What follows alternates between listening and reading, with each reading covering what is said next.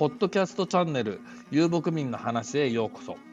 このチャンネルは NPO 法人北方アジア文化交流センターシャガーがお送りしています。このチャンネルでは北アジア地域のモンゴル、カザフ、トゥバなど遊牧民族の文化に関するもしくはそれらに付随する話をダラダラダラダラと話をしています。過去に YouTube や Facebook ライブなどで公開した録画などから短く切り出した番組などもありますのでそれらは一つの番組で、え順番に聞いた方が話は分かりやすいかと思います。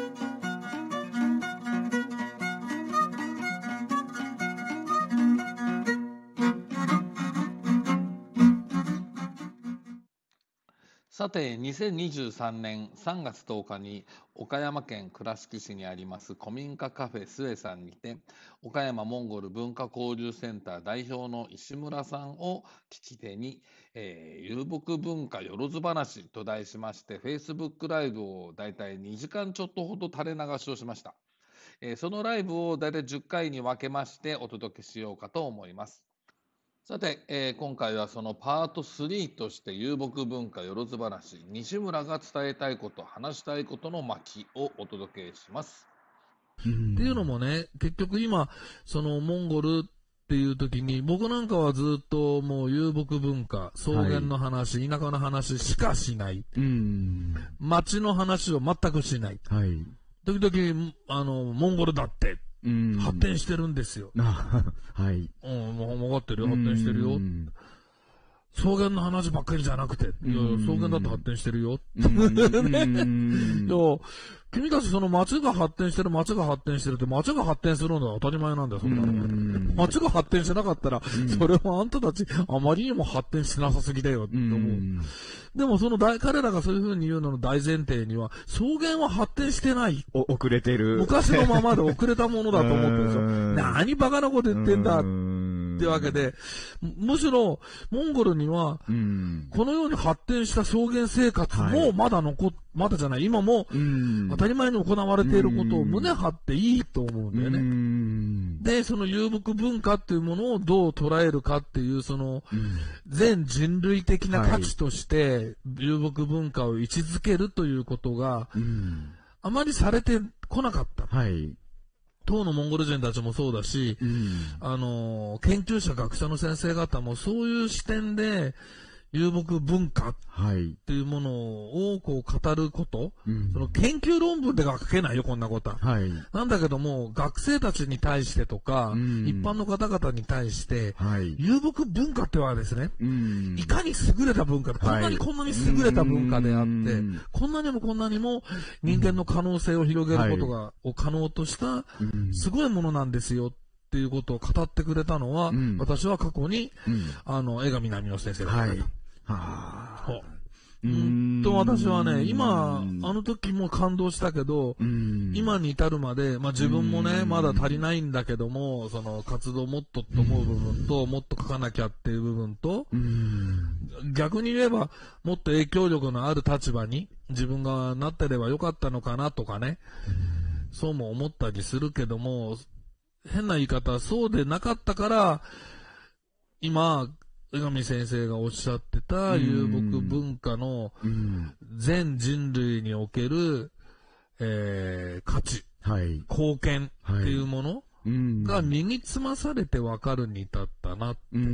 俺、あの、最初の頃聞いてた時は、聞いて、ほんとちょっと、うん、長いこと、草原を今に残したことだっていうふうな、はい、その漠然とした説明しかできなかったんだけども、うんここ、コロナで、はい、ね、モンゴル行けなくなってね、日本でうだうだ、ぐだぐだやりながら自分の過去の写真整理したり、はい、ね、物書いたり、自分が、あの、メインキーパーソンになって話す機会が増えて、はい、まあ増やしてってなっていく中で、より鮮明になってきたなっていうのがここ数年ですね。なので遊牧文化とか、まあ、シルクロードってちょっと受けのいい形でシルクロードなんて使ってみてでもシルクロードって意外と若い人には全然響かないんだね。まあ、我々にしてみたら NHK のね、シルクロードね。でもさ、あれもさ、よしあしだと思うよ。もちろんもちろんそれは。シルクロードってみんな北郎と平山君になっちゃってしまいますからね。まあ、そんな影響力やっぱ強い。悪いけどね、俺あの二つはね、どうでもいいわ。やっぱりインパクトがね、あった。あったのみんな知らねえからだよね。平山さんのあんな絵の風景ってないよ 実は。まあ、多分にフィクションと言いますか、まあ、想像と言いますか。うん。あと、まあ、モンゴルといえば、司馬遼太郎さんとかっていうね。もうやっぱもうそう、一遍そういうの固まってしまうと、なかなかやっぱりそれをこう、変えられない。そうだよね。だから、遊牧文化財をやっぱりってね、その、江上先生の言ってることのより深い意味、もしかすると私まだ誤解してるのかなとか思いながら、それなりに、思うようになりましたね。遊牧文明というふうにあれですかね。そうそうそう江上先生。私におっしゃったのは、ねうん、ポロリと、ね、うん。遊牧文明とおっしゃってたよね。人間のもう一つの発展の可能性がそこにある。ね、うん。ものに依存するのではなく、うん。といったものを使わないという理由、意味ではなくてね。はい。ものに依拠しない。うん。またそういう、うん、そ、そういうことかな、彼はおっしゃって。私はそこの部分、ものに依拠しないっていうのは物に依拠できない。はい。環境ゆえに諦めたかもしれないけども、それをもう一つ先に進めたときにかん、あの、手間、あの、自分の中で気がついたっていうか、出てきた、うん、考え方としては、その所有はい。所有概念というものがそもそも我々のそれと違うっていうところが、うん、あの彼らの世界観を人に語るようになっ、だんだんと、ああ、つまりこうだよな、ああ、つまりこうだよなって、僕が自分で話をまとめていきながら、さらにそれがさまとまってって、修練されていった結果、あ所有概念、その遊牧文化っていうのは所有概念の違いから生まれる、世界の形が違うから、人間が手にしていいもの、手にできるものにはそもそも限りがあるいう。でもね、こう考えると、うん、遊牧文化に限、文明に限ったことじゃないんだよね。うん、先住民族って言われる人たちが、ごく当たり前に言う言葉たちってみんな同じなんだよ。うん、ね、海は誰のものでもないとかね、はい、森は人のものにならないとかさ。それが壊れたのはなんでだろうっていうとね、もうあんまり言うと、特定宗教とかさ 特定価値観のへの批判ということになっていってしまうんだけども、ただ現代文明っていうものが、そういうところから始まってグローバル化が進んでいって、いろんな先住民族たちの、あの、賢き教え、はい、謙虚な思いっていうのが、ことごとく、潰されていったのが人類の歴史ですよね。発展の歴史。そう、発展の歴史かもしれないですね。僕はそれの最終的に、最終的にそれを最も表す言葉としてさっき言った、はい、結局、モンゴルの街だって発展してるんですよ。はい、なんで草原のことばっかり言うんですかって。そういうふうな感覚を当たり前に持ってしまうようになってるということ自体がもう世界が狂ってる証拠なのかなっってね。だからさ、意外と当たり前だと思ってるものひっくり返すと、ひっくり返されたらされたで、へーって思えるじゃない、本当だったら。はい、子供なんか意外とっていうか、結構柔軟だから、小学校でこう話しててもさ、あのートイレないんですか？とか、トイレねえよな。え、汚ねえとか、なんで汚ねえんだよって。え、だだ、その辺でやるんでしょ？って、その辺でやるから何が汚ねえんだよって。お前らみんな一箇所同じとこでうんこするから、そこくせえんだろ、汚ねえんだろって、汚くなるんだろって。みんなその辺であちこちバラバラバラバラやったら、どうなるか分かってんのかあったら、えー、人があんまりいねえとこだからな、まず第一にうん。こはなくなっちゃうんだよ、カラカラに乾いて。もしくは犬が食っちゃうんだったら、ゲえない 犬食っちゃうんだよ、ゲーとか言うだからお前向こう行って犬に舐められるんじゃねえよ。ね、歯と歯の隙間にはうんちついてるぞとかね、そんなこと言ってやるんだけど。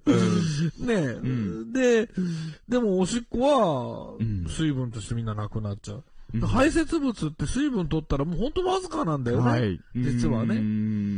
で、みんななくなっちゃう。そういうのが当たり前でしょって、でもそれ知らないからさ、わかんないじゃん。はい。で、恥ずかしいとか言うから、お前がやってることが誰も見たくねえわ、バカ。ね、そんなの見たいと思うか、お前言ったら。いや、別に見たくない。見なきゃいいんですもんね。だろ？だろ？なんか言ったと思ったらみんな見なきゃいいんだけど、そんなって見るから、双眼鏡なんか持ってきて見ねえだろって見ない。見たいかって。そう、見たいか、お前。見られたくないって思うのは当たり前なんだけども、思うけど、見たい。見たいか。でも今だとね、変な趣味のやつもいるからね。気持ち悪い。人間おかしくなってきて。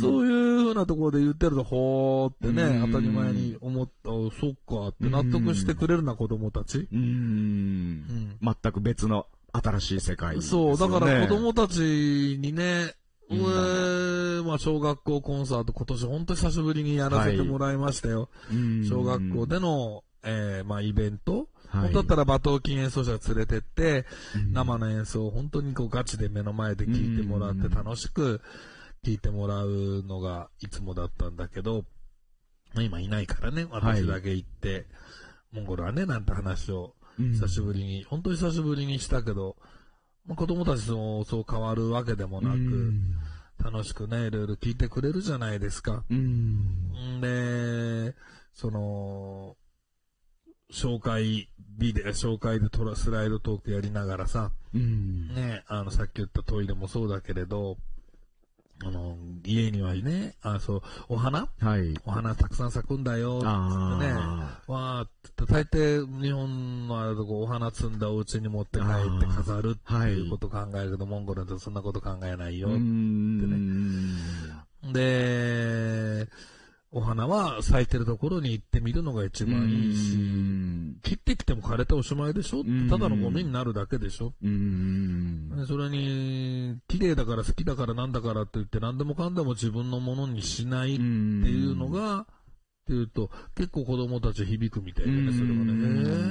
何でもほら欲しがるのが当たり前で、何でも自分のものにしたいと思うのが当たり前で、人が持ってたら自分が持ちたいと思うのも当たり前で、それが物質社会じゃないですか。はい。物質文明じゃないですか。それがことごとくひっくり返されちゃうわけですよ。そのお花一つの話でもね。で、だから、いつも見たいと思っても、いつも見ることができない。はい。だから、たまに見たら、うん、すごくわーって思う。いつも見てると、慣れちゃってわーって思わなくなるでしょ、うん、とかさ。うん、なんかね、あのー、子供にえあれ？あ、そっか、っていうふうに思わせるような内容で、僕は、まあ、遊牧文化を小さなところから 噛み砕いて、やって、こうやっていたりすんだよね。まあ、宣伝活動といいますか、ね、広報活動といいますか。ね、かうん。だって、大人たちは変われないからね、もはやなかなかね。なかなかね。まあ、変わる人もちろんいるけど、私はのツアー来て変わった人たち十分いるけどね。まあ、やっぱりモンゴルに行くとね。そう、モンゴルはね、変わらざるね。ねそれがすごいよね、モンゴル。そこやっぱパワーがね、やっぱりありますよね。うん。圧倒的なパワーが。え、いつも通り、今まで通りと言いますか、え、パート2、ここでぷっつり切れております。え、続きのパート3の方、ぜひお聞きください。えこの番組は NPO 法人北方アジア文化交流センターシャガーがお送りしております。もしよろしければ、え投げ銭といいますか、活動支援のためにということで、えあの投げ銭 URL 書いてありますので、そちらから、え任意額を投げていただけると大変ありがたいです。ではではまた。